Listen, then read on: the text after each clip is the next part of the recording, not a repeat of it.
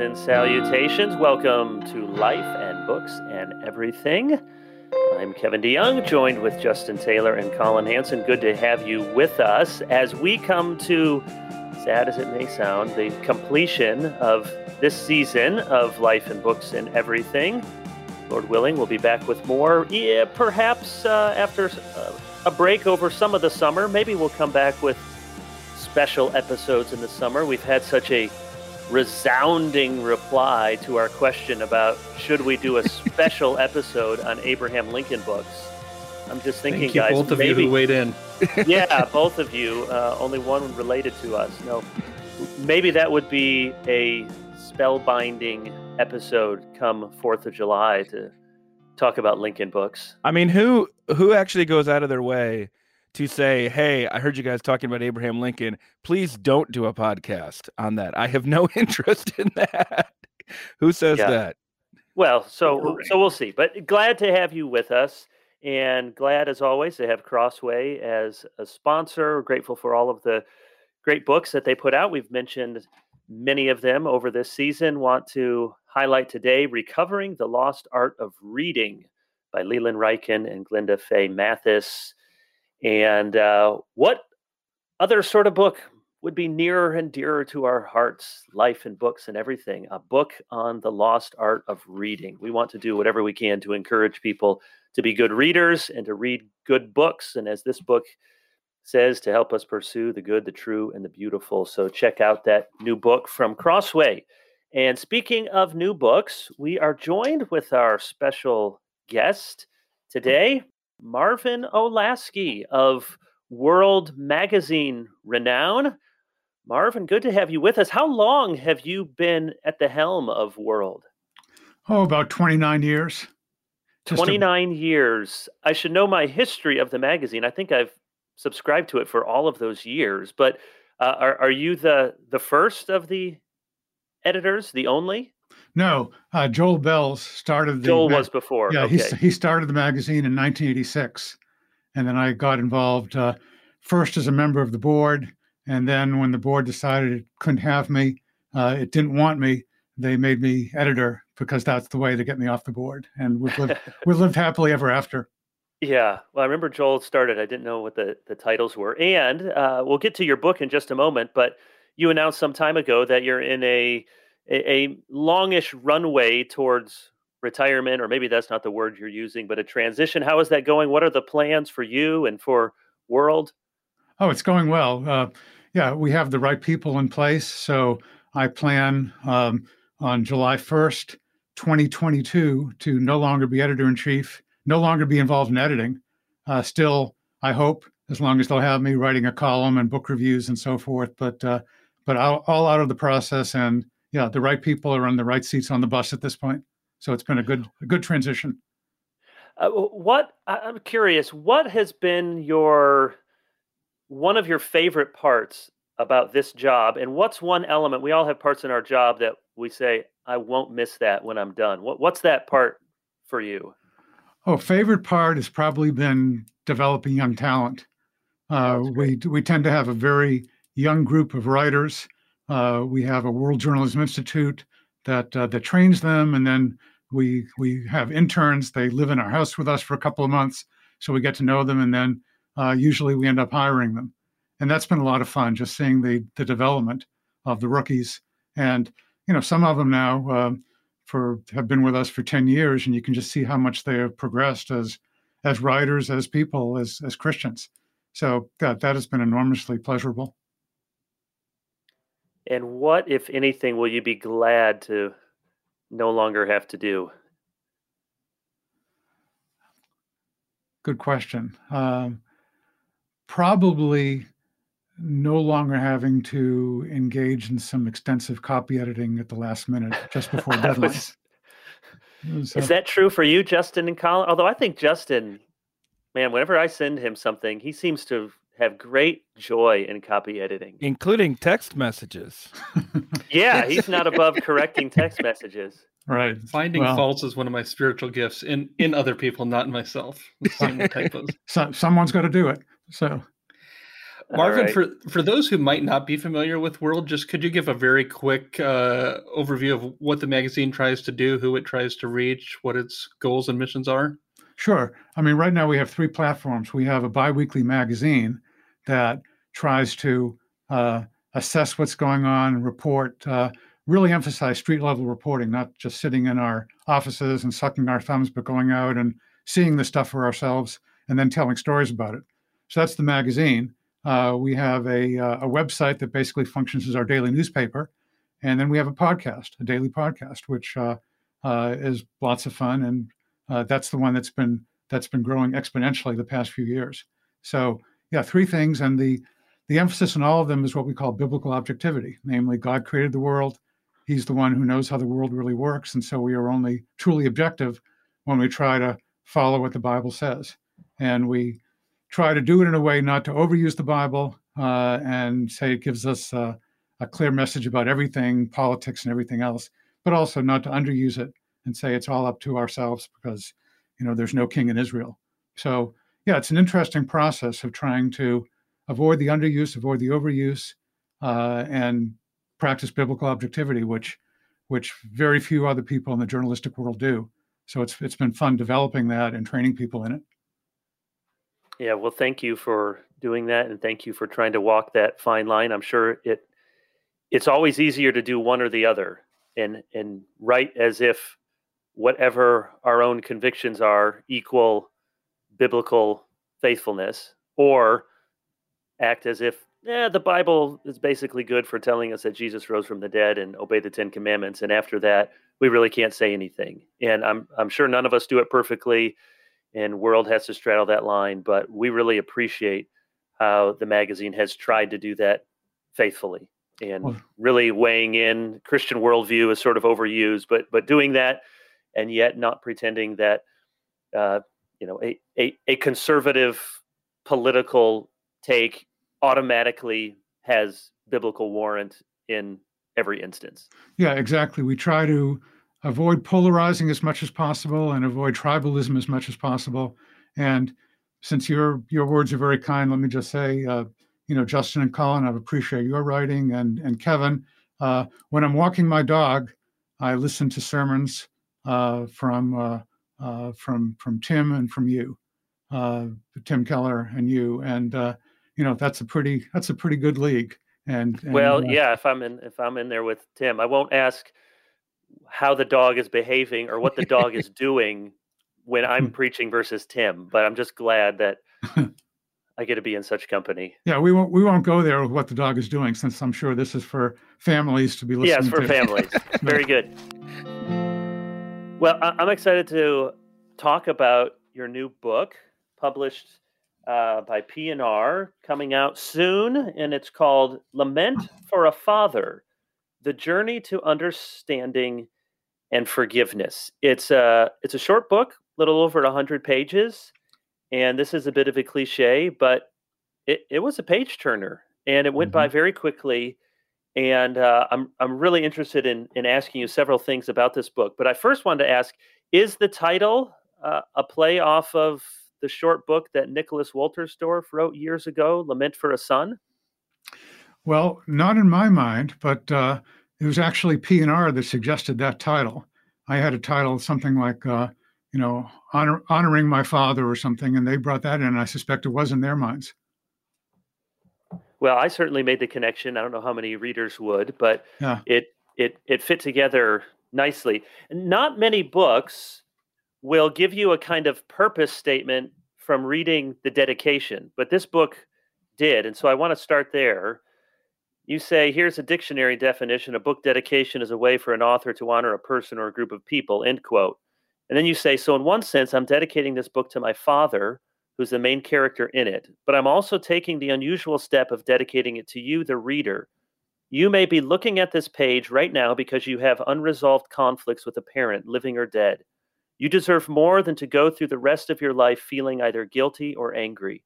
I wrote this to blaze a trail through my own forest and to encourage you to do likewise. I can't remember ever reading a, a book dedication that made me want to go on and read the rest of the book. So start from there, and uh, we'll we'll be able to ask specifics about the story. But tell us your aim in this book and how the Lord brought you to a point that you wanted to blaze through your own forest, as you said. Well, two things. About a year and a half ago, I wrote a column for World in which I told about uh, never playing catch with my father uh, and told that story about uh, uh one time we lived in an urban area, uh, no backyard or anything like that. But one time I begged him to come out to the street and just throw me some ground balls. Uh, and he came out reluctantly and did it and threw a ground ball to me that I should have stopped, but I did not. And as you can imagine, on on cement, it just went rolling and rolling and rolling. And when I finally caught up to it, and uh, I, I yelled back at him, "Why didn't you throw it straight?" Namely, blaming him rather than my own error in not getting it. And as I got the ball finally and turned around, he was walking back into the house. So that was our total amount of time playing catch. And I just wrote that column uh, as something explaining about relations of fathers and sons and so forth and just got a tremendous amount of letters from readers, guys, saying, uh, telling me the stories about their own interactions with their fathers. And so at that point, I found I, I thought this was something more than more than a personal story. It was something that resonated with uh, with lots of people, and that really got me cranking on it.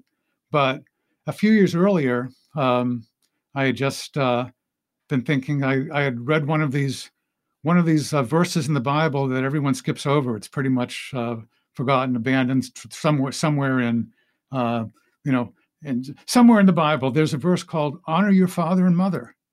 Uh, you know, we and I just was thinking at that point, well, am I honoring my father and mother since I had some negative thoughts about my father because my mother had a hard childhood, a hard young adulthood, grew up very, uh, was hoping that marriage would turn her life around, and when it didn't, she was very disappointed. And she took that out of my father and i somewhat internalized her criticism. And so i thought ill of him and then i thought ill of her uh, for having nagged him and yelled at him and things like that.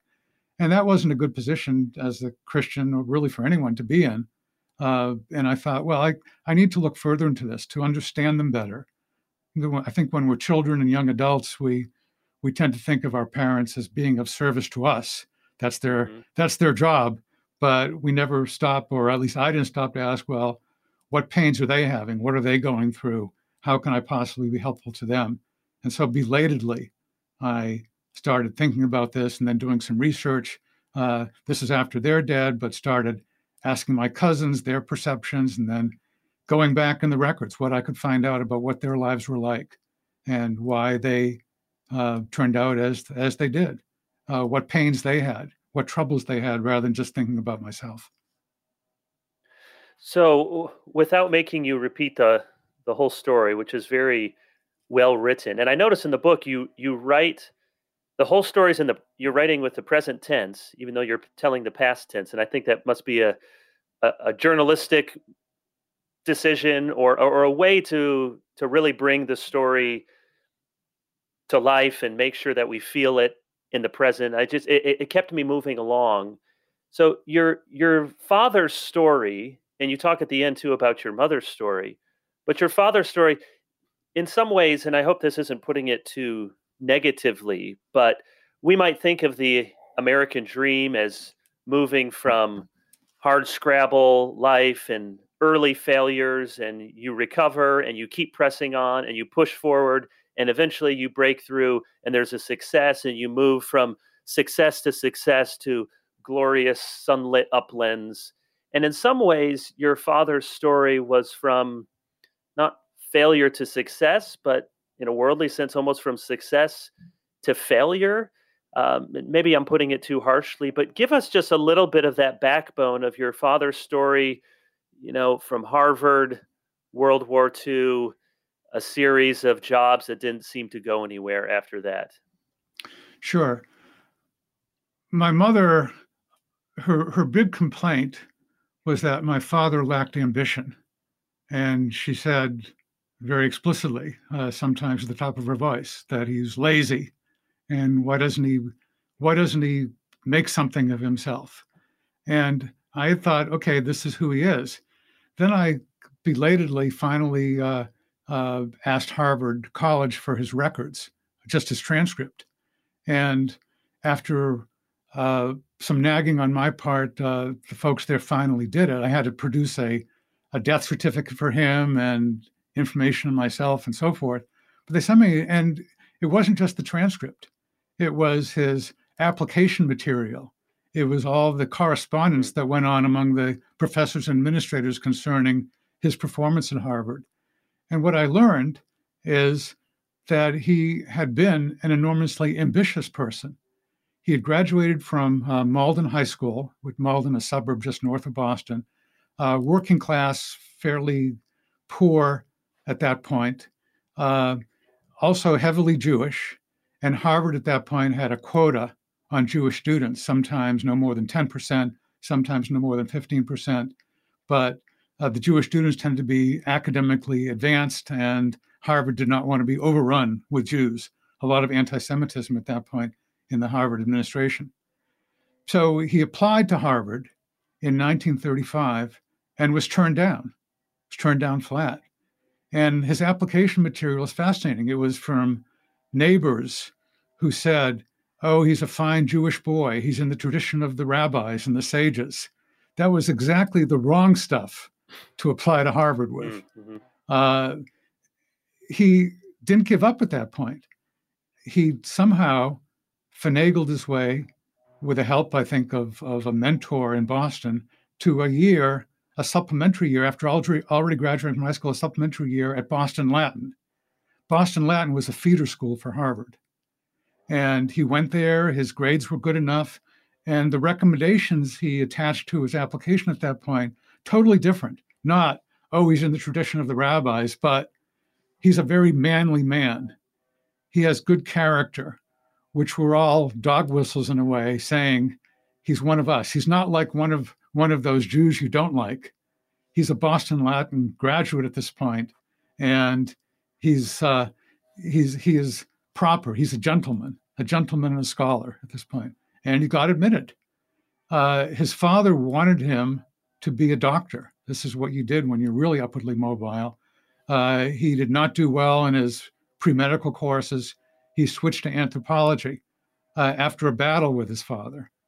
And just to keep this short, he also, in the process at Harvard, switched theologies. His father was Orthodox. He grew up believing in Adam and Eve as real people. He majors in anthropology and faces something that's totally antithetical to that. It's all Darwinian evolution, and he has to decide whether he's going to accept that and fit in at Harvard, fit in at Harvard, or he's going to stick with his with his father's beliefs. And he just totally throws over the Judaism. Yeah. Uh, and that's something I didn't know. I thought he had that had developed later in life, but it's right there. I got his senior thesis, and in the senior thesis he says nothing special about the Bible, nothing special about the the Israelites, just another ancient Near Eastern tribe, just another ancient Near Eastern document so he tried to fit in. He had totally thrown over the the theology of his of his youth and his and his and his father's beliefs. So that I didn't know. I didn't think it came early. I thought it developed slowly over time, but he really wanted to fit in, and that I found interesting and surprising. He was very ambitious. He wanted to do well at Harvard. He wanted his professors to think well of him, and that meant changing his beliefs about some very basic and important things. So it was just fascinating to watch you put decades and decades and decades of journalistic skills into researching your own father's history and watching that transform and to change you and to challenge you um, as this as this project progressed. Why don't you jump ahead to World War II? It sounds like you had to be a little bit speculative about what your father had because I think his records had burned. Is that correct? Right right. your service records there. So tell us a little bit about how you reconstructed his World War II service because you seem to identify that perhaps as the great turning point um, in his life. Right. well, um, the uh, he had gone. He had been successful enough at Harvard to to gain admission to the Harvard Graduate School in anthropology. But after a year there, they kicked him out, and I have some surmises on that. But let me move on to World War II. Uh, his dad, my grandfather, worked at a place that was making boilers for submarines. So he was able to get a deferment, and he could have sat out the war, uh, which which he would have liked doing, except he heard what the Nazis were doing to Jews. And so he enlisted. He had a draft affirmed, but he enlisted. Uh, went to went to Europe, was packing parachutes for flyers, and so he was first in England, then in France and Italy for a while, and then in France, very close to Germany. The war ends. There are all these refugees. There are all these people in concentration camps. The ones the the, the few who survived, but a lot of them, given the extent of the German concentration camps. My father uh, uh, grew up uh, speaking Yiddish. Uh, he knew German. He actually got high honors in German from Harvard. Uh, he he was in after the war. He was not demobilized until the very end of 1945. What was he doing during that period, from May through December? Uh, the army had put out a call for any soldiers who know German, who are fluent in German, and can speak to the people in the camps and the refugees and so forth. Uh, I don't know this for sure, but on his uh, when he was uh, separated from the army, he received notices about all the various campaigns he had been in, where he had been, and one of which was basically Central Europe, Germany. What was he doing there?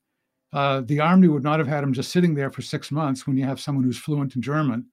My surmise, and again, he would never talk about this, and the army records uh, burned up, so they can't tell me for sure. But my surmise, with I think about 85% certainty, let's say, would be that he was sent to be a translator uh, to the to the nearby concentration camps in Germany, uh, and that may also explain why he would never talk to me about it, because he must have seen if he were there. Again, I think you know, 85% certainty, he would have seen some actually uh, incredibly horrible things, just naked bodies stacked up, uh, you know, hands and feet and and various bodily organs kept in special jars, all all kinds of terrible stuff. He never talked about it. Uh, he came back, uh, quickly got married, but he changed his career at that point. Now Harvard had kicked him out, but he was allowed to go back to Harvard as a graduate school in graduate school in Semitic studies. He never did it. He was interested in preserving Judaism as a culture. Here, six million Jews, a third of the worldwide tribe, had been killed. He thought, okay, we are possibly going to go extinct because so many American Jews don't know anything about Judaism.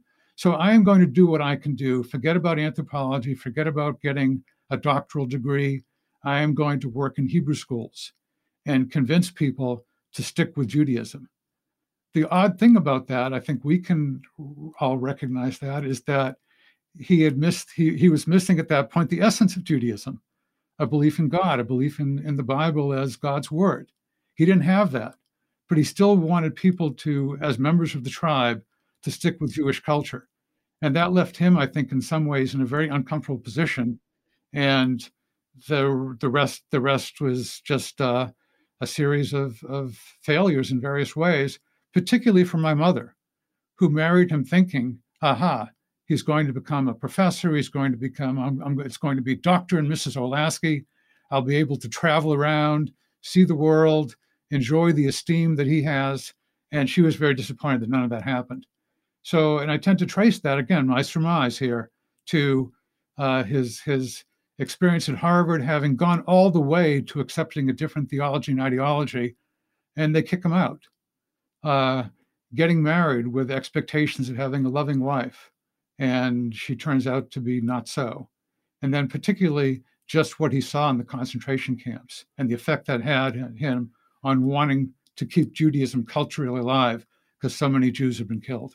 You just alluded to the fact that your father was very reticent to talk about his experiences and the horrors of what he saw. And I think in contemporary culture, we we think of that as a defect that someone is not willing to be candid about their own feelings and own experiences. But as you reflect as a mature Christian in the book, looking back, you actually see this as something of a mercy. Can you explain how you came to that conclusion, how you view that today?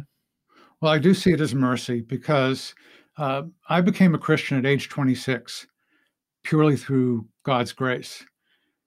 God all the way doing this, not uh, not my desire, not my uh, attempt to to learn things, just just God intervening in my life and turning me around. But the benefit I had because of my father was uh, what many Jews, at least of the previous generation, did not have namely, they had a history of, of anti Semitism. My father, I suspect, uh, had experience of anti Semitism uh, in Boston, and then particularly seeing the, the most graphic anti Semitism, namely all those dead bodies uh, stacked up. So he had that sense of hostility towards Christians. I didn't have that sense. I think that was a real help in coming to Christ. Again, God, God pushed me all the way. God pursued me all the way, but I didn't have those barriers, psychological barriers, and and and my own experience telling me Christians are nasty people who beat me up. I never had that. Uh, and if he had told me the stories of what he saw in Germany, or perhaps even what he had experienced as a as a teenager in Boston, uh, I suspect I would have I would have uh, had some of that hostility, and I just didn't. So I'm very thankful that he protected me from that. I suspect he also protected my mother from that, but in some ways that made his life harder because he could not explain to her really why he was committed to these jobs, teaching in Hebrew schools, uh, teaching kids who really didn't want to be in the room, and and parents who didn't have much interest either, uh, except for social reasons. Uh, so yeah, this this in a sense, and this is this is taking it a, a, step too far, and and it's a step he would he would not like to be even uh, configured or or referred to in that way. But in a sense, it was Christ-like. I mean, he was he was just keeping this on himself and not not sharing the misery with others, even though it might have led others to be more compassionate towards him. Collin, uh, at one point, you, you alluded to this earlier, Marvin. All of us as fathers realized that our fathers had been sons at some point and that realization made a big difference for you as well. We also realize that as we age, we become so much like our fathers, or at least that's what we worry about or have to deal with. You had such a dramatic conversion that you're talking about here. Is that the case with you? I mean, were, were there any of those areas where you saw yourself aging into your father, or was it just the, the break so definitive that you really saw no connection there? That's a very good question, uh, uh, and I would I would like to I would like to deny uh, any any com- comparisons of that sort. But uh, no, I suspect in terms of uh, psychologically uh, liking to read, a certain um, introspection, or yeah, ra- rather rather being being with and being in my house rather than uh, than doing other things. So I see some I see some similarities there as I've gone older, but here's one big difference. Uh, if if people people have asked me, well, where's the where's your favorite place? I've I've I've traveled a lot uh, internationally, and people ask where's my favorite place, and I've sometimes responded, well, it's the it's the next place, it's the place I haven't been to, and that's my tendency. I mean, I do I do like to like to go and see things I've never seen before. And interestingly, left with my father, uh, he had this big adventure, which which which is in some ways a very difficult adventure. I mean, first being in the army, and suddenly for a kid who had never eaten pork before, basically pork and beans and all that, and being with a lot of people, uh, not having a lot of privacy, uh, and then along with the basic army stuff, just seeing these, I mean, these this horrendous these horrendous sights in Germany. That was so traumatic for him, I imagine, that he never went anywhere again unless he absolutely had to. I mean, the the stories my my mother told with some exasperation is uh, they at one point took a trip to Washington D.C. Uh, to see the things, and he just stayed in the hotel room for two days. Hmm. Uh, he came once when when I was working in uh, in Delaware. Uh, he uh, he went around on a tour of a of a place near Delaware with very few beautiful plants and flowers, uh, Winterthur, and uh, he was walking along through the through the vegetation, uh, reading a paperback book, carrying in his hand. So there was something traumatic that he had. I mean, I knew that, and uh, in that way, I am I am not like him, but uh, uh, I see similarities, I see differences, but at least I I the strangeness that I saw at that point, I, I think now there's a, there's a reason for it. uh, yeah. and and it's not something I blame him for. Uh, it's it's things that happened to him, and he reacted in a particular way with basically PTSD, you know, post traumatic stress disorder. And I never appreciated that as a child or even as a young adult. I just didn't understand at all about that. Well, I, the story that you tell is is really well told, and as Collin said, you're putting all your your years of historical research, journalistic expertise, and you tell it really well. I want to transition a little bit, and this touches on the biography, obviously, but talk about some of the the psychology, even the theology, because that's sort of what I think is driving the book. And the subtitle is The Journey to Understanding and Forgiveness. And you end the book talking about how Christ can heal even these difficult relationships. So uh, I'll get to your relationship with your father in just a moment. But before I do that, there's a lot about your mom in here too. And she has her own story uh, coming from a very difficult background and, and her father, very difficult circumstances as a Jew and immigrating to this country, her family. But talk about the relationship between your mom and your dad.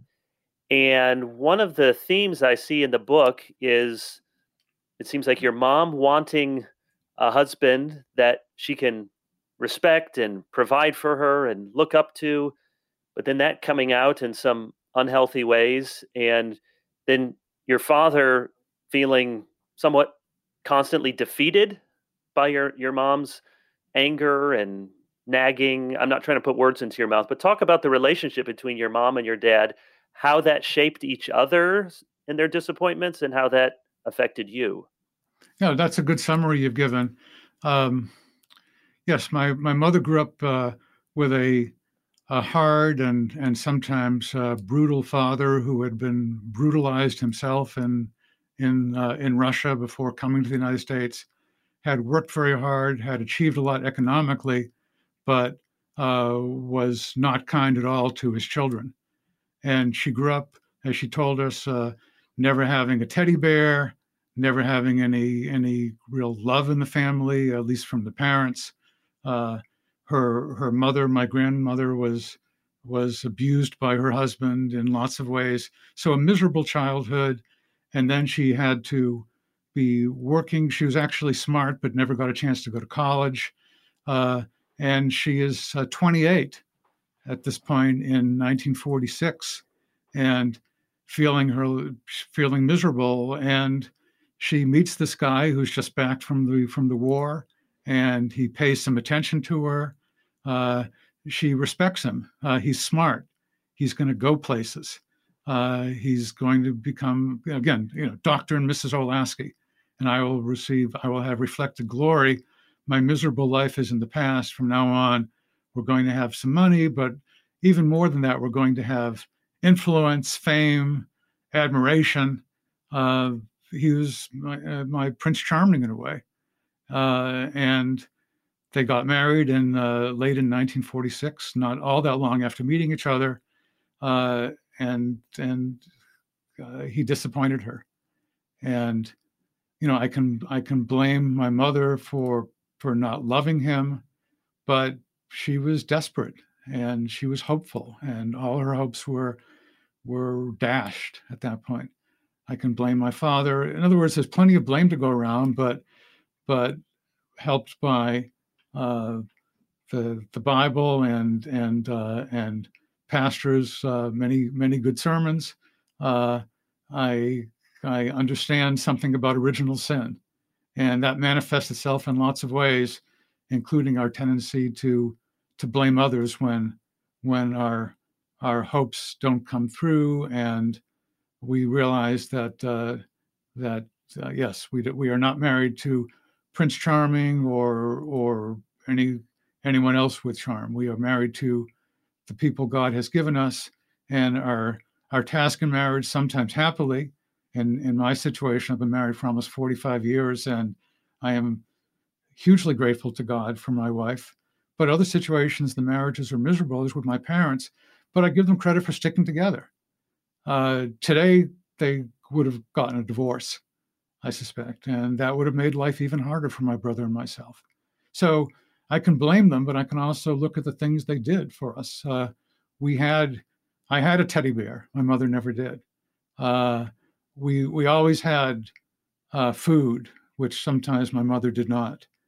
Uh, so, yeah, the they, I had I had a car to drive. I had this. I had that. So, both materially they protected me. I mean, we weren't we weren't uh, we were lower middle class, but we had enough.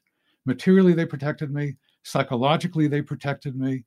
Uh, they were actually good parents, despite all the other stuff that came along that I was blaming them for at the time. In terms of the basic stuff, um, having us have, having us physically and you know more or less psychologically whole, they did their jobs, and I didn't give them credit for that you know, in an age where it seems that every person is blaming blaming their hangups and their faults and their shortcomings upon something that can be traced to their parents, I think I would love people to read this book, uh, for, if for no other reason, as a tribute to common grace, the way in which you are able to see God's grace through difficult circumstances. So, I just want to commend that as a model for listeners. It's it's a beautiful book that is really well told and and does honor your mother and father, even when there were less than honorable things.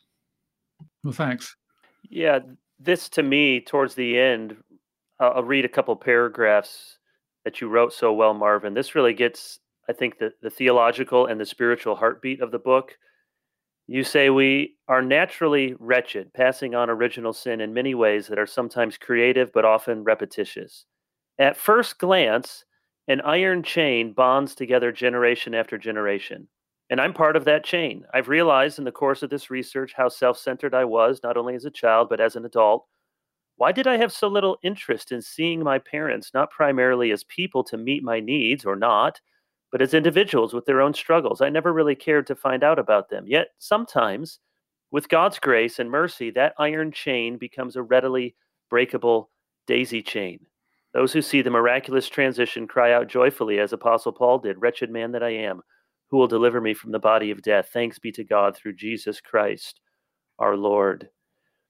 Talk about how you, I love that you, you put that ironclad chain and that daisy chain, and that gets to what Justin is talking about. Uh, on the one hand, in generations past, I think we could say people often overlooked and and and didn't pay attention to the ways in which they might have been shaped by their past, by their upbringing, by hard circumstances. It was you know stiff upper lip, grin and bear it, and we we maybe didn't have sympathy for one another like we should have to understand how affected we are.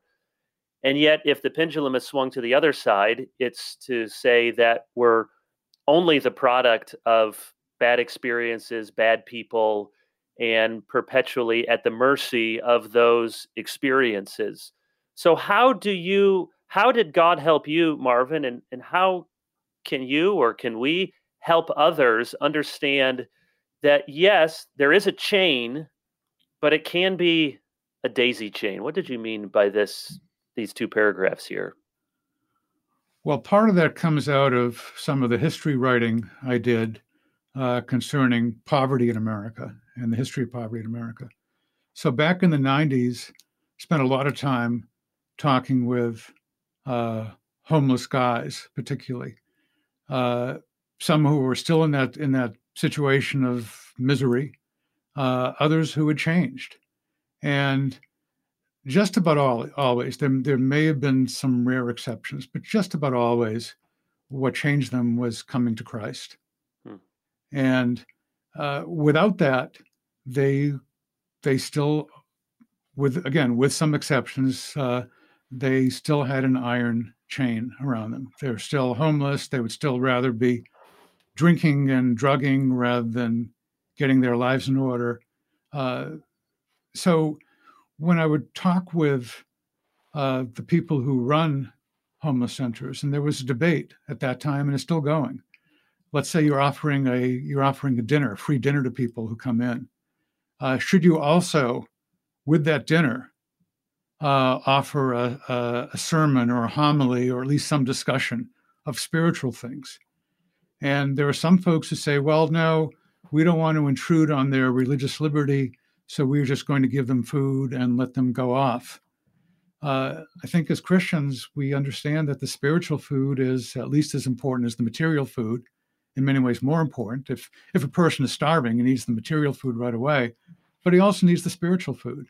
And so you're not being kind to people if, in fact, you don't uh, try to explain a little about Jesus and what Jesus does for us uh, and why we should try to glorify God and enjoy Him forever.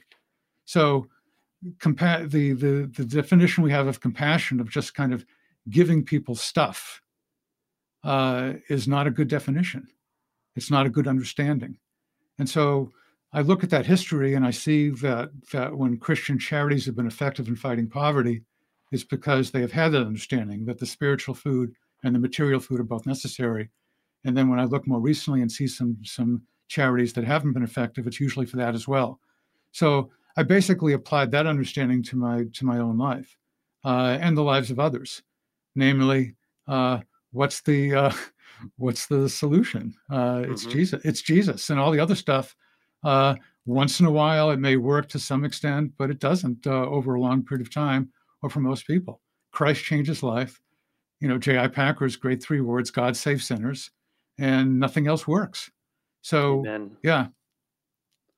Uh, that is, that's, it, it's so s- simple, and yet we need to hear it over and over again. Uh, those of us have been in the church a long time, sometimes we think we, we forget, yet Jesus does still save people. It's not just in the missionary biographies. It's not just in uh, Marvin Olasky's story. He still does it. He still saves sinners. He still changes lives.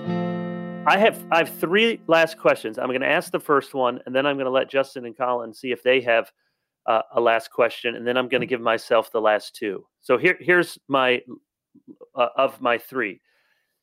Uh, Marvin, this is uh, I'm not trying to flatter, but I think this is a remarkably wise and humble book. Uh, you you start with you know my dad only played catch with me one time, and there's obviously real pain and there's real ways in which your dad failed, and yet you come to the end realizing you needed to learn who he was as a person with all of his failings and and understand even God's common grace in that. So it strikes me as very wise and humble. And I kept thinking, do you think, is there a way for a son or a daughter to come to your sort of God given wisdom and humility at 70? I think you said in the book. You're 70 uh-huh. years old now. Yes. Do we have to wait till we're, does it just come because you need to get to 70 can can can a child see this when they're 30 or 40 I, I I hope so. I think so. Uh, I I can't I can't give you any any uh, research results on that, but my hope is the case, and that's that's a large reason, along yep. with just working out my own understanding. That's a large reason why I wrote this book, namely, while your parents are alive, you know, talk with them, try to learn their histories, uh, don't think of them as just uh, feeding tubes for yourself. What can you do for them? And ask the questions while they're still alive. Uh, uh do it. That's and don't wait. I mean, I, I kick myself now. You know, some of the things that I have, I have 85% certainty about. Uh, I could have had 99% certainty about. Again, I, I don't think my father would have told me very much, but I could have I could have talked with other people. I could have looked earlier on for records that perhaps at that point would not have been destroyed by the fire, the army record. I, I could have, if I had been interested, I could have gotten his background and then sat down with him and said, "Hey, I have learned this about you, and and I and I thank you for protecting me, for not telling me about all this. But now I know it. So tell me now, talk with me more about this." Uh, explain what you were thinking, how what you were going through. And had I known, had I asked more specific questions, maybe he would have opened up, but I didn't. And so, my yeah, that this book is for readers who, uh, and and I suspect maybe older there'll be older readers, but if there are people in their in their 30s and 40s who read it, uh, or even you know people teenagers. older, but they're teenagers. Teenagers, yeah. yeah, that's that's the age in which I'm gifting it to all of my I was, children. I was gonna say buy some copies for your own family there, Kevin. you know, it could be I worse. I know teen, teenagers have a trinity: me, myself, and I. I mean, right. that's at least that's the teenager I was. Uh, yeah. So, but yes, yes, give it, give it to.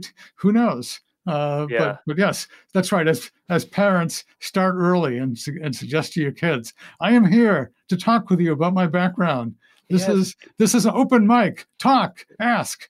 Ask me. Anyway, well, yeah. but I do I do love, and I asked you the question because I want people to hear just what you said there, and that is, eh, you know, I don't want to psychologize everybody out there that they're, it's all about father wounds, but you know, you just wonder the way people are on social media, the the the, the pain they carry, the the way that they attack. I mean, all sorts of things. We sometimes don't stop to really think, and especially as Christians, to let the Lord deal with us, speak to us through His Word how are we acting out of the various hurts and bitterness and pains that we have in our own lives and uh, to read a book like this can at least help us ask those sort of questions and explore some of those avenues and try to come to a, a better gospel place before we're 70 or 80 uh, justin and then collin and i have two quick questions to close let me quote one of my favorite lines in the book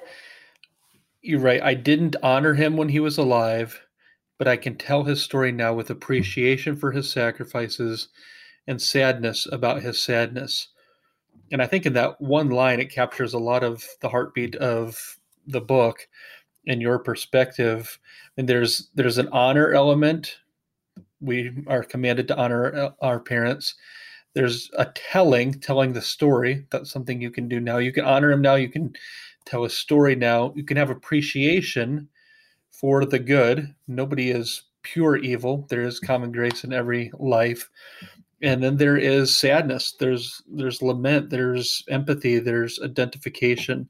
And so I, I love all four of those aspects of honoring, telling, appreciating, and identifying with. And I, I don't know if you intentionally thought of those in terms of a fourfold mm-hmm. kind of schema, but uh, th- that again to me seems like a model that we can learn from you uh, before it's too late of honoring our parents. And uh, we also tend to think of honoring our parents as uh, when they're alive, and that's that's the ideal. But we can continue to honor their memory, and um, I think you've done a wonderful job of that. Hey, I can I can see you're a good editor. You've summarized it better than I than I have. so so thanks. Yes, that's great. Good summary, Collin.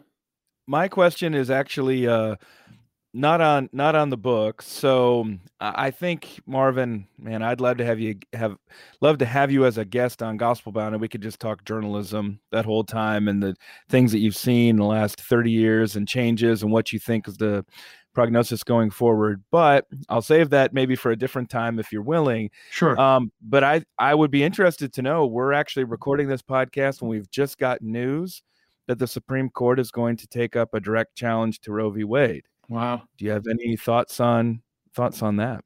The Mississippi ban, by the way, is what they're taking up. Really? Wow. No, that that is that is good news. Um, I have a, a I wrote a little book called called uh, came out recently called Abortion at the Crossroads, which was looking for something like that and preparing for something like that. So uh, um, no, I'm very I'm very glad to hear that. And as Justin knows, I'm, I'm starting a, a, longer book for uh, for for Crossway on the the full history of abortion in America. Wrote one 30 years ago, and thought I was done with it, but uh, abortion still still haunts me as it as a, it haunts all of you, and and I hope haunts haunts millions of Americans. So uh, yeah, I can't leave it behind. It is still it is still the uh, the single with everything else going on, uh, it's still like like slavery in the 1850s. It's it's still the the the single the single biggest. Of course, the biggest flaw it, it all comes out of of theology and bad theology, but the biggest social problem we have right now, I think, much like slavery in the 1850s, is is abortion in the 2020s. And I'm I'm glad to hear the court will be dealing with it and and hope they actually are wise. Uh, let me just say, I mean, everyone knows that the history that Justice Blackmun put forth in Roe v. Wade is just full of holes. It's just terrible. It's the it was the decision, and I usually have great esteem for Supreme Court decisions, just the way the logic of them, whether I agree with them or not. I just I'm thought I, I find them thoughtful and interesting to read, and that is just like a a, a, a college paper that that a good professor would flunk. So I hope the court right now, unlike in Casey in 1992, I hope the court will say, "Hey, yes, we understand the principles of stare decisis, you know, to leave it alone, but the history is so bad, the judgment is so fallacious that we just can't let it stand." It's just a much like Dred Scott decision, the blot on the Supreme Court, Roe v. Wade will go down that way. And I hope the court justices, at least the majority of them, are ready to fix it. That's great. Amen. Amen. So, uh, question life books and everything. Are there any books in your writing of this book about your father that you want to recommend that deal with fatherhood, fathers and sons, family, anything from the bibliography or anything fiction or nonfiction that you want to recommend on the subject? Um, Calvin Trillin, who wrote for the New Yorker, wrote a, uh, uh, an enjoyable book to read about uh, about his dad and their relationship. Uh, it's in the bibliography. I don't remember the title offhand, but uh, that was that was the the most the most enjoyable read. A lot of other stuff was was painful and um, no, I mean there there's a lot of stuff written from from the viewpoint of or one viewpoint of secular psychology, but it doesn't get at the real stuff. So mm-hmm. uh, yeah, if there if there are listeners who who know of a of a Christian book that really has good theology and and examines father son relationships, uh, I'd be interested in it. Do you have any Do you have any suggestions or anything you've read? Well, I, I'm interested in reading on the the subject. I'm blessed with a good father, and hopefully my kids will say they've been blessed with a good father. But I think it's uh, I think it often doesn't come out as much as it should in our social commentary or understanding of the age. Was it uh, Mary Eberstadt who had the article in First Things last year, the the fury of the fatherless, or something like that, looking at the the some of the the social unrest and riots, and then she was also connecting it to some of the major Enlightenment figures in the West, many of whom either had very bad fathers or absent fathers, or themselves were not fathers, and so as she's done in some of her books on family and understanding the relationships between family ideology and spiritual trends. Um, I've read her stuff to helpful, and that article was helpful. Was it uh, Vitz, Paul Vitz, who had the the book from several years ago that covered some of the same themes? So I'm making a note of that. Calvin Trillin, messages from my father. So that's in the the bibliography, and maybe some of our other intrepid readers, listeners rather, will have other examples. I, I wonder. Last question what would you say in just a, a few sentences? Hard to do, but to someone who's listening to this right now, and they're listening to this whole thing, and they feel like, wow, I have or had a bad father. What counsel would you give them? And then what would you say to someone who says, wow, by God's grace, I'm really, really thankful for my earthly father? You have a word of counsel, encouragement to both of those groups? Yeah, for the first person uh, who has had a bad father or thinks of his father as a, as a bad father, uh, try to be counsel for the defense, basically. Mm. Uh, you know, what would you think if you were if this were a court and uh, and your father were were sitting there uh, as a as a uh, as an accused perpetrator, Uh, and you know what what would you what would what defense does he have? Uh, what would you want to if you're the lawyer for your dad? what questions would you ask him? How would you try to understand where he's coming from, why he did what he did? Um, I think that would that would be useful just to try to put yourself in this in this frame of mind, trying to be trying to be generous to your father. You owe your existence to him. Uh, so even if he was a bad father, at least you have your life. And yeah, what can you do? How can you learn? What can you learn to try to appreciate him? Try to put yourself in that frame of mind. And if you have a good father, you know, like every other blessing we have, this is from God. And you know, we can ask why does why does God in his in his majesty and wisdom and grace, uh, why does he, in a sense, why does he choose some and not others? And we could get into all that. Uh, why not this person? Why not that person? Well, why did why did God give you a good father? Uh, we don't know, but boy, thanks be to God. So I would just try to be in that frame of, and and on the first person, I try to be in a in a lawyerly or detective frame of mind. In the second situation, just mm. try to be grateful and and and thank God for for his that great blessing. Yeah, that's a good word to end on. Thank you for joining us and for this book. Again, Marvin Olasky's written the book, Lament for a Father, The Journey to Understanding and Forgiveness, comes out by P&R. Looks like it is due to come out the very first part of June, so it may be available at good retailers uh, anytime in the next uh, days or week or two. So thank you for being with us. Thank you for the good work that you're continuing to do with World and Justin and Collin. Good to be with you for this season, and we'll just tease it out there that maybe we'll try to get the band back together for uh, uh, a special episode sometime over the summer. But we are taking a bit of a break now. I'm going on uh, four weeks of study leave to do some writing uh, starting next week. So it's good to have been with you all. We're grateful for all of our listeners for life and books and everything. So until next time, glorify God, enjoy Him forever, and read a good book.